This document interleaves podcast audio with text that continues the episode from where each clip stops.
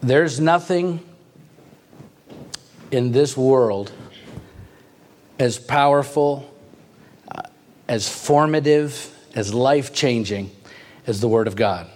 Hebrews 11:3 says, "By faith we understand that the universe was created." You catch that? The universe was created by the Word of God. Hebrews 11:3. Psalm 33:9 says, "For he spoke, and it came to be. He commanded, and it stood firm." Romans 4:17 says God calls into existence the things that do not exist. And of course, we find a detailed description of all of that happening in Genesis chapter 1 where in verse 3 God said, "Let there be light," and there was light. Verses 6 and 7 God said, Let there be an expanse in the midst of the waters, and let it separate the waters from the waters. And it was so. Verse 9 God said, Let the waters under the heavens be gathered together into one place, and let the dry land appear. And it was so. Verse 11 God said, Let the earth sprout vegetation, plants yielding seed, and fruit trees bearing fruit, in which is their seed, each according to its kind on the earth. And it was so verses 14 and 15, God said, Let there be lights in the expanse of the heavens to separate the day from the night. And it was so verses 20 and 21, God said, Let the waters swarm with swarms of living creatures, and let birds fly above the earth across the expanse of the heavens. So God created the great sea creatures and every living creature that moves with which the waters swarm according to their kinds, and every winged bird according to its kind. Verse 24 God said, Let the earth bring forth living creatures according to their kinds, livestock and creeping things, and beasts of the earth according to their kinds. And it was so. Verses 26 and 27 God said, Let us make man in our image after our likeness. So God created man in his own image. In the image of God, he created him, male and female, he created them everything that was created was created by the Word of God. Now, just how powerful is this Word of God? The fact is, there's nothing else like it. And that isn't just a history lesson, by the way, just something that happened a long time ago in the past, because Hebrews 4:12 says the Word of God is living and active. Proverbs 4:22 says the words of God are life to those who find them and healing to all their flesh. John 17, 17 says God's word is truth. He didn't say it was truth. Psalm 119, 105 says God's word is a lamp to my feet and a light to my path. The word of God, this truth, this life, this healing, this lamp, this light, this Word of God is living. It is active by which everything that exists was created. This Word of God that was breathed out by Him, which is profitable for teaching, for reproof, for correction, and for training in righteousness. This Word of God that formed mankind and breathed nostrils into Him, the breath of life into his nostrils, this same word of God has been given to us as a divine miracle, a supernatural gift intended to light our path, to show us the way, to teach us, to heal us, to strengthen us, to protect us, to guide us through life. Let that sink in a moment. The same God who spoke the universe into existence has spoken directly to you and to me. And just to be sure we don't forget what he's telling us, he had some of his best men write it down so we could keep going back to it, so that we could keep feeding on it for our every need. The prophet Jeremiah said, Your words were found, and I ate them. Your words became to me a joy and the delight of my heart. Jeremiah 15, 16. The fact is, there's nothing in this world or outside of this world like the Word of God. Nothing compares to it, nothing measures up to it, nothing rivals it, nothing can contain it, disprove it, or defeat it. It is life to those who find it and healing to their flesh. As a follower of Christ, all that you have to do in order to receive all that this Word of God has to offer you all you have to do is read it and then honor it, live it out, just do what it says, and you will find that power. You'll find that healing, that strength, that life, that light, that truth. You will find all of that. It will be living and active in your own life. Honestly, when you think about it, it at least at a surface level, it seems like that would be the easiest thing in the world for people to do. Yet it has proven to be one of the very hardest things in the world for people to do. Honoring God's word. That has been an epic struggle for human beings since the dawn of humankind. Right? Because the truth is, although for the most part, uh, not complicated to understand, it is also not always easy to do what it says, is it? Because often God's word requires us to live in a way that is counter to our human nature, right? Denying ourselves, dying to what we naturally desire, uh, denouncing our former lives and following Christ is not really that hard to understand, but it can be supremely difficult to actually do that at times. Certainly, uh, certainly the Israelites were living examples of that in our story as we continue to work our way through the book of Joshua, right? When it came to honoring God's word, it was a bit of a mixed bag for them uh, then, just as it is, I think, for most of us today. And yet, when the people of Israel would commit to honoring God's word, the results were nothing short of astounding. And, and therein lies the lesson for us. Because honoring God's word at times will mean you will have to make some very difficult choices. You'll have to do some things you would rather not do, which is why we struggle with honoring His word as much as we do. But as difficult as that can be at times, it is the difference between success and failure, between victory and defeat, between fulfillment and want. But it's more than just that. Because for the Christian, to honor God's word is the only way, it, it is the only way to be true to who we actually are. Which means for the follower of Christ, to not honor God's word is to live a counterfeit life because we were created according to his word. We were called according to his word. We're commanded to live now according to his word. And so anything short of that, and we're actually living a double life an inauthentic life. We're pretending to be something that we're not.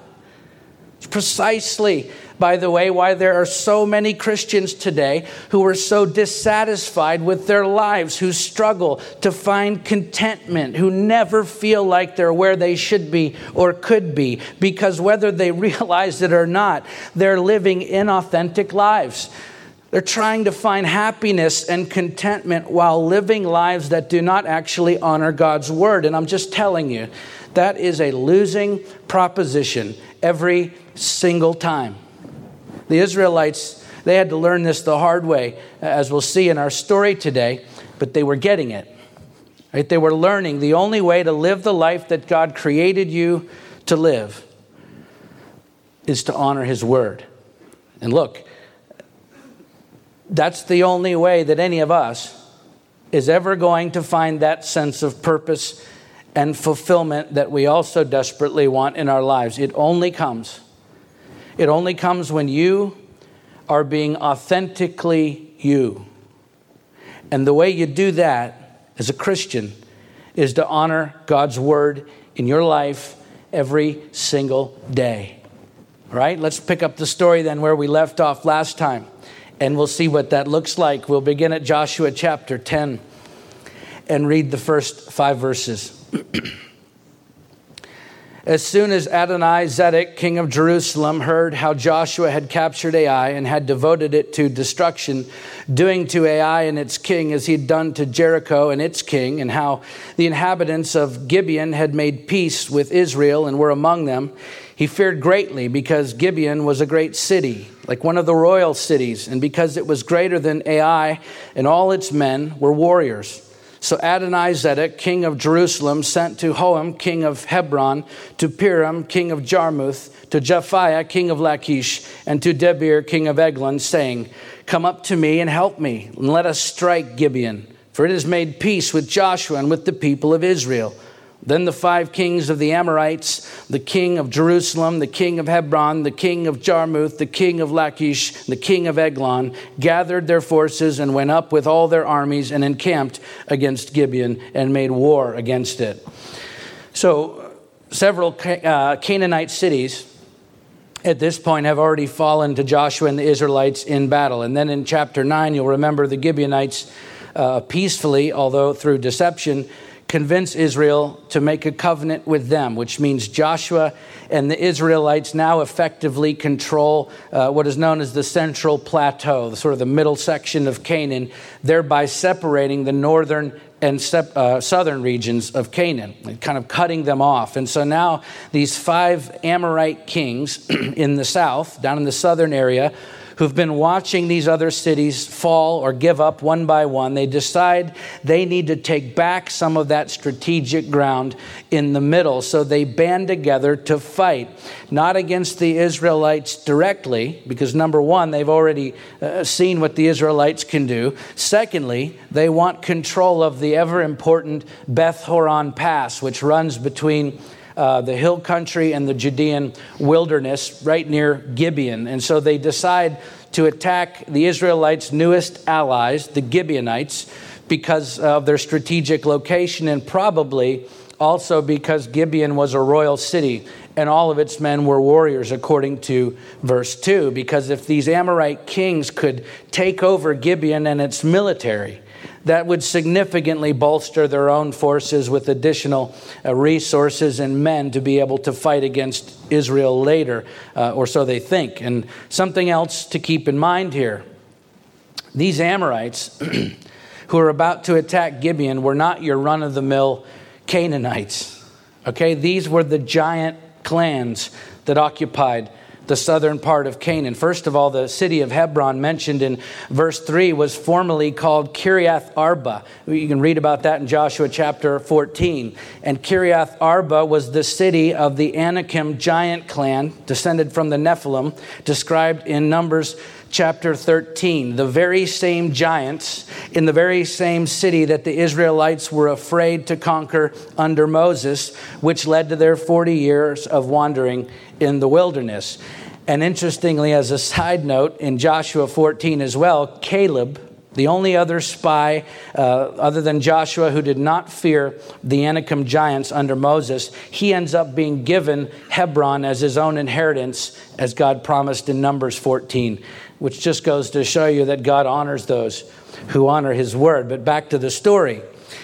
Because not only are these people of Hebron who are now coming up against uh, Gibeon, a giant clan of the south, but it gets even worse than that for Gibeon because all throughout Deuteronomy, also in Amos, also in Numbers, the term Amorites was used as a reference for all of the giant clans of southern Canaan on both, uh, both the eastern and western sides of the Jordan. Right, we know that uh, the Amorite kings Sihon of Heshbon and Og, king of Bashan, were both descended from the giant clans of the Anakim and Rephaim, who migrated into Canaan, uh, Canaan back in the uh, third millennium BC.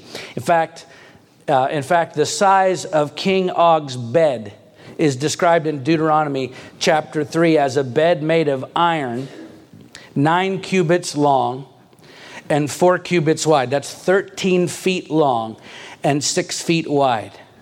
And it's not just the Bible uh, by the way, that gives us a historical record of these giant clans. We have ancient Ugaritic texts from the city of Ugarit, which is uh, Tel Ras uh, Shamra in uh, northern Syria today, where we've excavated a treasure trove of ancient texts, many consider to be the most important or one of the most important uh, archaeological discoveries of the 20th century. And these texts outline and confirm and expand upon in detail many of the places and events in the Hebrew Bible. And in those texts, we have descriptions of the giant Raphaim clans living in Bashan. The point being, that although the giant clans east of the Jordan had already been wiped out by Moses and the Israelites earlier, these five armies coming up from Gibeon now, from west of the Jordan, are alive and well and descendant from the giant Amorite clans of the south. So this isn't just a problem for Gibeon, it is a really big problem, both literally and figuratively, okay? So we know what they're up against. Let's keep reading verses 6 through 10. And the men of Gibeon sent to Joshua at the camp in Gilgal, saying, Do not relax your hand from your servants. Come up to us quickly and save us and help us, for all the kings of the Amorites who dwell in the hill country are gathered against us. So Joshua went up from Gilgal, he and all the people of war with him, and all the mighty men of valor. And the Lord said to Joshua, Do not fear them for I've given them into your hands. Not a man of them shall stand before you. So Joshua came upon them suddenly, having marched up all night from Gilgal. And the Lord threw them into a panic before Israel, who struck them with a great blow at Gibeon and chased them by the way of the ascent of Bethhoron and struck them as far as Azekah and Makkedah. So the Amorites come up from the south to attack Gibeon, and in response, the Gibeonites send for Joshua to come and save them from what is otherwise certain death. Right? And so the Lord says to Joshua, Do not fear them, right? For good reason.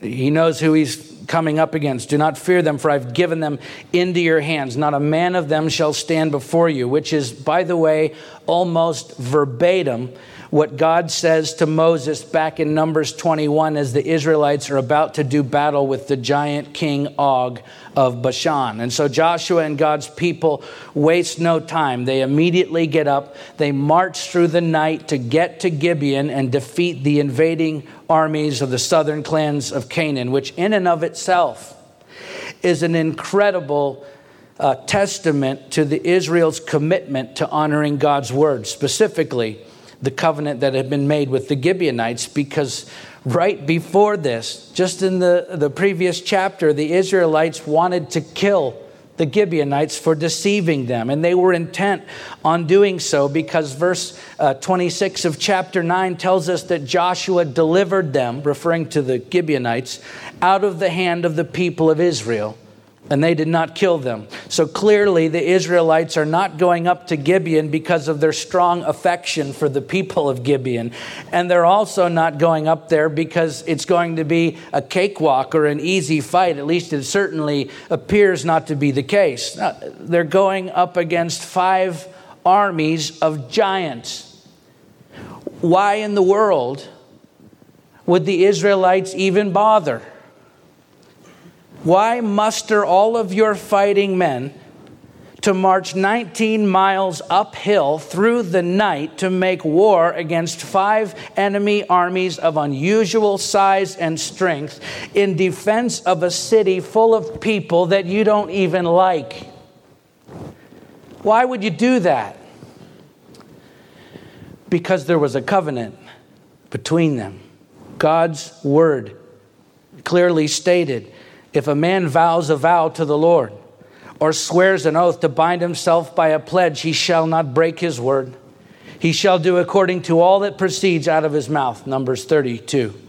You see, the Israelites chose to honor God's word, and honoring God's word means we fight for each other.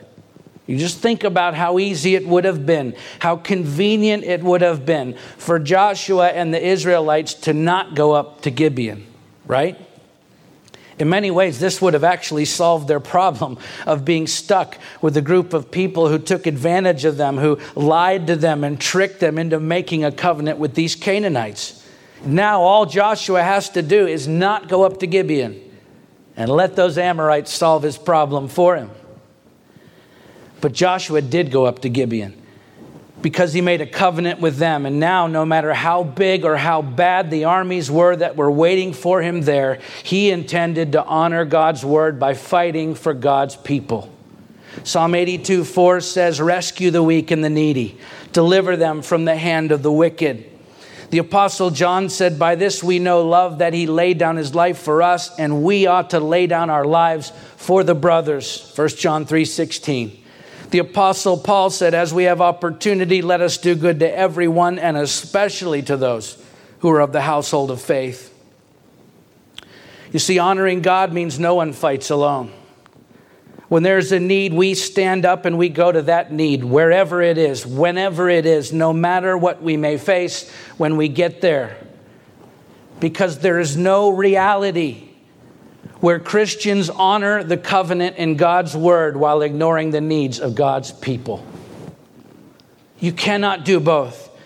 You cannot honor his word and turn a blind eye to the troubles of your brother or sister in Christ at the same time. Those two uh, dispositions are entirely incompatible, incongruent, which means our relationship with others and especially with other believers they have to be deeper than surface level so that we're able to recognize the needs of other people in their lives when they arise when those needs arise because there are people Look, there are people around us every day who are fighting giants in their own lives. They should never have to do that alone. Okay, we're, we're being, we're actually being hypocritical if we breeze in and out of church or in and out of the coffee shop or in and out of a friend's house with little to no concern for how those around us are actually doing. It's hypocritical, it's inauthentic because that's not who we actually are. Right? We're God's people who are called to lay our lives down for one another, to love each other the way that Jesus loves us. So we always approach our relationships with a genuine interest and real concern for one another. And then when the call comes, when our brother or sister has a battle to fight, we get up, we get moving, and we fight alongside them every step of the way because in the kingdom of God, no one fights alone. And look, I, hope that everyone always likes everyone else in the church.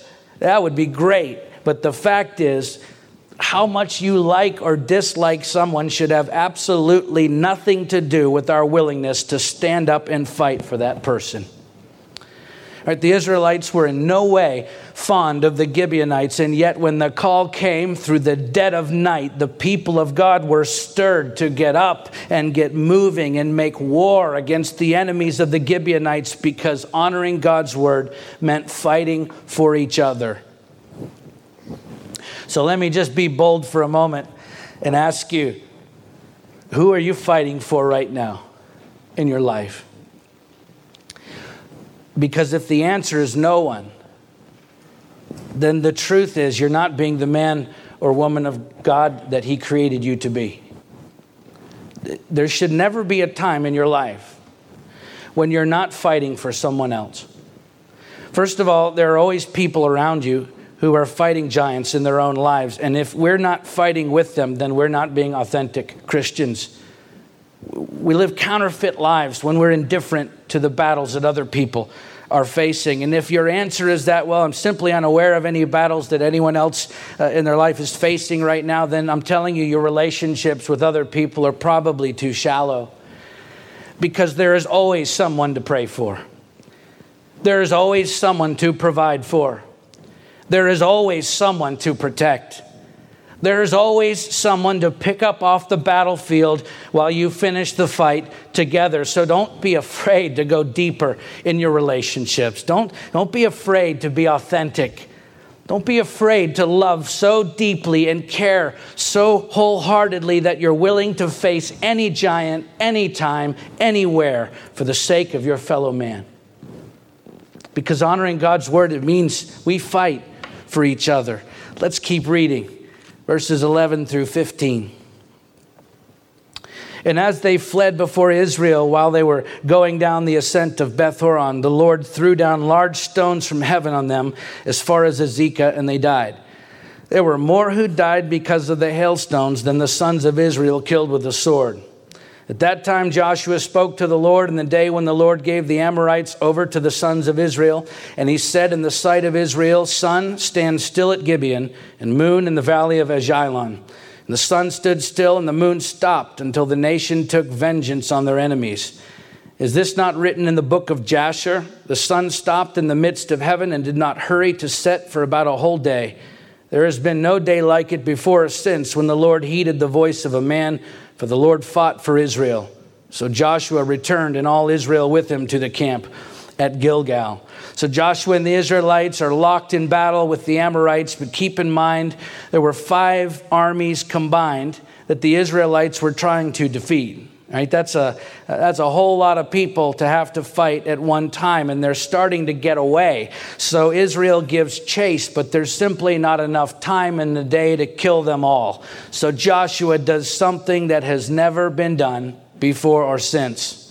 He speaks to the Lord and commands the sun and the moon to stand still, or more specifically, for the earth to slow its rotation, to give them daylight for a long enough period of time to finish the fight. And as proof that this actually happened, Joshua points out that these events were recorded in the book of Jasher. That's a lost book as far as we know. However, there are numerous records and traditions from ancient nations all over the world that tell of one long day in their history, including uh, Greece and Egypt and others in the Eastern Hemisphere. And interestingly, there are many other nations in the Western Hemisphere who have recorded legends of one long night the American Indians, the South Sea Islanders, and others, many others. So there are a lot of corroborating accounts of this long day or long night, depending upon which side of the earth you were on when it happened. And yet, even with the extending of the day, and even though the Lord threw them into a panic before Israel, the Israelites still could not kill all of the Amorites on their own. In fact, they couldn't even kill half of them. And so, in addition to all of that help from God, verse 11 says earlier, the Lord threw down large stones from heaven on them as far as Azekah, and they died. More died because of the hailstones than the sons of Israel killed with the sword.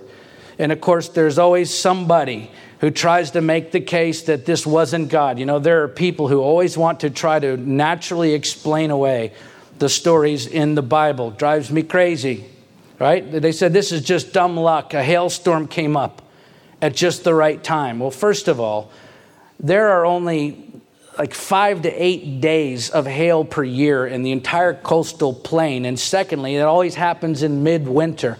This was midsummer, and not one Israelite was killed by the hail, while over half of the Amorites were wiped out by that very same hail. this was not a coincidence, and it certainly wasn't dumb luck. This was God fighting for his people. Okay, honoring God's word means He fights for you, which honestly has to be the case in the battles that we face in this life because even with all of our own effort and even with the help of others, it's never enough. We still need God to fight for us, and He will when we honor His word. In his second letter to the Thessalonians, the Apostle Paul wrote, Finally, brothers, pray for us that the word of the Lord may speed ahead and be honored, as happened among you, and that we may be delivered from wicked and evil men. For not all have faith, but the Lord is faithful. He will establish you and guard you against the evil one. And we have confidence in the Lord about you that you're doing and will do the things that we command. 2 Thessalonians 3 1 through 4. In other words, as you continue to honor the word of the Lord, he will establish you and he will fight for you. Yet, for too many people, God is a last resort. He's the one we look to uh, to fight for us after we've exhausted all of our other options. But just look at how he fought for the people of Israel, right? He didn't wait to see uh, what happened, and then only after they'd fought all that they could, he stepped in at the end. No. The Lord threw the Amorites into a panic as soon as the Israelites showed up. And then he threw hailstones down on them and killed over half of the enemy troops in the middle of the battle. And then, toward the end of the battle, he extends the day so that Joshua and his men could clean up what was left after God had already decimated their enemies. Why in the world do we wait until we've exhausted all our resources and all of our help and all of our energy and all of our abilities to fight our own battles before calling God to fight for us late in the battle when all along He is ready to fight for you now. In fact, He's ready to go before us to fight for us so that He can hand us the victory when we get there. Okay, God is not the last resort. He's the first priority in every battle that we face, and honoring His word means seeking Him first before anyone or anything else. That was the key to victory for Joshua and the Israelites when they made God their first priority. When Joshua would seek out the Lord, even before getting out of his tent in the morning, God would go on before them and fight on their behalf. It's the times when they tried to fight their battles on their own that they were beaten. Okay, he fights for us, but we have to acknowledge him first. We have to seek him first. We have to make him our priority first. That is what honoring his word looks like. It's actually having a greater concern for obeying his commands than our concern for the battle we're facing, even in the midst of the battle. That's really tough. I know, for most of us to do. Because when we're facing a battle in our lives, our human nature is to become fixated on that battle rather than on God and His Word. But the key to overcoming the battle is God fighting for you. And the key to God fighting for you is honoring His Word, making Him your first and greatest concern in all things. And so, uh, for a Christian to become more consumed with a personal battle than they are with God is to live in inauthentic faith. That's a counterfeit testimony to the world because it's not who we actually are. Okay, listen. Followers of Jesus Christ are not simply people who are acquainted with Christ. We're people who are consumed with Christ so consumed, in fact, that we're more concerned with Him than we are with our personal battles, which is not only an authentic expression of our faith in Christ, but it is the key to seeing Him fight our battles for us when we remain fixated on Him in every circumstance, in every struggle, every giant that comes against us. We keep our hearts and our minds fixed on Christ. We allow Him to fight for us. Let's keep going. Verses 16 through 21. These five kings fled and hid themselves in the cave at Makkedah. And it was told to Joshua, The five kings have been found hidden in the cave at Makkedah. Joshua said, Roll large stones against the mouth of the cave and set men by it to guard them, but do not stay there yourselves. Pursue your enemies, attack their rear guard. Do not let them enter their cities, for the Lord your God has given them into your hand. When Joshua and the sons of Israel had finished striking them with the great blow until they were wiped out, and when the remnant that remained of them had entered into the fortified cities, then all the people returned safe to Joshua in the camp at Makkedah. Not a man moved his tongue against any of the people of Israel. I guess not. the Amorites are soundly beaten by God, both through the Israelites' efforts and his own direct intervention, and in the process, nearly all of their enemies are killed, with the exception of a remnant who make it back to their cities, and then, of course, the five kings who decided to hide in a cave as their means of escape which has now become their prison.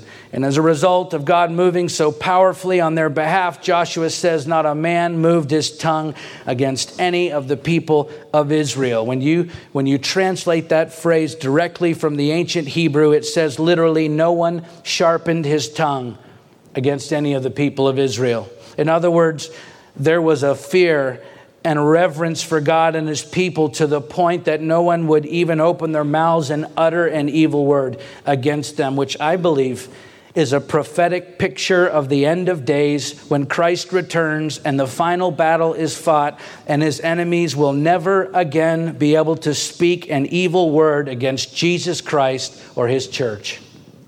Let's keep reading verses 22 through 27. Then Joshua said, Open the mouth of the cave and bring those five kings out to me from the cave. And they did so and brought those five kings out to him from the cave the king of Jerusalem, the king of Hebron, the king of Jarmuth, the king of Lachish, and the king of Eglon. When they brought those kings out to Joshua, Joshua summoned all the men of Israel and said to the chiefs of the men of war who had gone with him, Come near, put your feet on the necks of these kings. Then they came near and put their feet on their necks, and Joshua said to them, Do not be afraid or dismayed. Be strong and courageous, for thus the Lord will do to all your enemies against whom you fight. And afterward, Joshua struck them and put them to death. He hanged them on five trees, and they hung on the trees until evening. But at that time, of the going down of the sun, Joshua commanded, and they took them down from the trees and threw them into the cave where they had hidden themselves. And they set large stones against the mouth of the cave, which remain to this very day. And then uh, the remaining verses in the chapter, which we won't read through this morning, are a list basically of the remaining cities in southern Canaan that Joshua conquers, including those with the, rem- the remnant of Amorites who escaped back to their cities. So he wipes out all that remain with only the five kings who were hiding out in a cave left to deal with.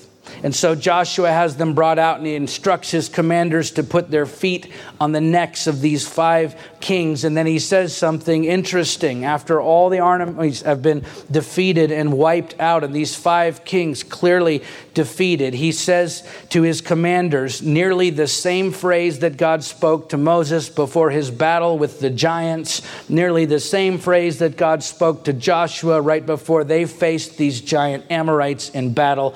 He says to these men, Do not be afraid or dismayed. Be strong and courageous, for thus the Lord will do to all your enemies against whom you fight. Joshua has to actually bolster their courage as they put their feet on the necks of these five giant kings from the Amorite clans, mighty and imposing warriors they must have been, who ruled over a proud people, and even in defeat, they must have been intimidating. But Joshua says, Be strong and courageous because he knew that all the way back in verse 8, God made a promise when he said to Joshua before the battle even began, Do not fear them, for I've given them into your hands. Not a man of them will stand before you. And in this moment, as his leaders put their feet on the back of the necks of five of the greatest kings in all of Canaan, Joshua knew that God had fulfilled his promise. You see, honoring God's word means his promises are fulfilled in your life. God made the promise before Joshua ever left his camp at Gilgal, but Joshua still had to do his part. He still had to honor God's word. He still had to face the enemy and fight the battle before he could enjoy the fulfillment of the promise. Okay, when we face these battles, these giants in our own lives, God promises to never leave us or forsake us. He promises to go before us. He promises to fight for us, but we still have to face our fears and fight our battles. We still have to honor His word, just as the Israelites had to honor God's word as they faced these kings and their armies in order to see the promise fulfilled, which is why, listen, this is why we need more than a cursory reading, a casual reading of a few encouraging verses in the Bible when we're facing real battles in life. Okay, His promises for us they're all tied up in His Word for us. We, we cannot honor His Word if we don't know what His Word says. And honestly, having a handful of go to encouraging Bible verses isn't going to cut it when you have to battle real giants in your life. You just ask anyone who's gone through a life changing battle. I'm talking about something that has rocked them to their core. As nice, as nice as it is to hear a hundred people say, Hey, take heart, my friend. God is with you and I'm praying for you. As nice as that is, encouraging comments and spiritual one liners will not get you through that battle. No, you, you have to go deeper into the source of truth and understanding. You have to go deeper into God's word if you expect to know what to do. You have to go deeper if you want to know what he has to say about those giants that you're facing in your life. You have to go deeper if you're going to understand exactly what you're promised on the other side of that battle. Besides, none of us none of us should ever be satisfied with our current understanding of God's word. No matter what level of understanding that happens to be, whether you read it every single day or hardly at all, every one of us should always be hungry for a deeper understanding of God's Word because it is in the depths of fellowship with His Word that we receive our instructions for battle when we are facing giants in our lives. It is in the depths of fellowship with His Word that we hear Him say, Do not be afraid or dismayed, be strong and courageous. It is in the depths of fellowship with His Word that His promises are revealed to us. And that is how we're able to face our fears and fight our battles with confidence that His promises will be fulfilled in our lives. But it hinges on our awareness and understanding of what He's actually saying to us. And that means honoring His Word by devouring His Word. Just as Jeremiah said, Your words were found, and I ate them. They became to me a joy, the delight of my heart. Consuming God's word is far more than a cursory reading. There's a book titled If by uh, Mark Batterson. And in it, he writes about a famous neurosurgeon named Dr. Wilder Penfield. Batterson writes, by the end of his distinguished career as a pioneering neurosurgeon, Dr. Wilder Penfield had performed brain surgery on 1,132 patients. Many of them suffered from epileptic seizures, and Dr. Penfield wanted to know why. With the help of local anesthesia, the tops of patients' skulls were removed, but they remained conscious during the surgery so they could converse with Dr. Penfield. Sounds like a good time. During one of those open brain operations, Dr. Penfield made a fascinating discovery. When he used a very mild electrical current to stimulate different parts of the cortex, some of Dr. Penfield's patients experienced flashbacks, vivid memories from past events replayed in their mind's eye. One patient recalled every note from a symphony she had heard at a concert many years before. Another patient record, recalled sitting at a train stop as a child, and she gave a detailed description of each train car as it went by in her memory. Another patient visualized a childhood comb and was able to recount the exact number of teeth it had. Beyond the detailed recollection, the thing that struck Dr. Penfield about these memories was the fact that many of them were all but forgotten. In fact, some of them predated his patient's earliest memories. Dr. Penfield concluded that every sight, every sound, every experience, every conscious thought and subconscious dream is recorded on our internal hard drive, the cerebral cortex. Here is how the complex process works in simplified terms. When you hear a song, see a picture, or read a verse of scripture, an engram is traced on the surface of the cerebral cortex. That encoding is also called a memory trace, and it's how we walk down memory lane. Almost like a deluxe etch a sketch, songs and pictures and words get traced and retraced. With each repetition, the engram gets inscribed deeper and deeper until it is literally engraved on the surface of the cerebral cortex. And since Jesus is the embodiment of the Word, meaning the Bible is Jesus in words, that means when you pray or meditate or memorize the Word of God, you are engraving Jesus on your brain. you see, the more we consume God's Word, the more it literally becomes a part of who we are. It shapes us it shapes our thinking, it shapes our worldview, it, it changes how we see life and others, even the battles we face, because when we consume His Word, it begins to consume us. Until everything in our lives begins to be viewed through the lens of scripture and that is how that is how we honor his word by feeding on it until it literally becomes a part of our very makeup engraved on our brains and in our hearts you see, we all face battles in life, don't we? We all have giants at times in our lives that try to overtake us. They try to take from us joy, our joy, our peace, our health, our provision, our, our confidence, our resolve, our relationships, even.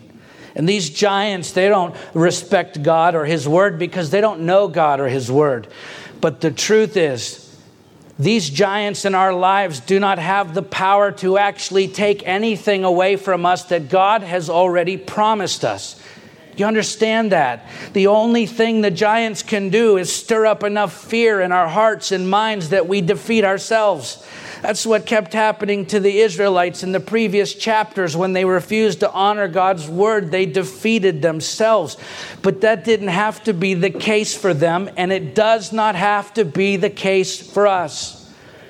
Because the very same God who spoke the universe into existence. That very same God is speaking directly to you and to me. And if we would just honor that by consuming those words that He's spoken to us until they shape our very identity, then our lives become authentic. The promises become clear, and everything else becomes secondary the giants that come against us and the battles we face, they, they no longer define us because what they have to say to us just simply doesn't matter anymore in light of what He is saying to us. That's when you'll find yourself always fighting for someone else that's when you'll be able to recognize that God is always fighting for you. And that is when His promises are fulfilled in your life. Because honoring God's word is no longer just something you do, it actually becomes who you are. That is the most authentic life you could ever live. Let's pray.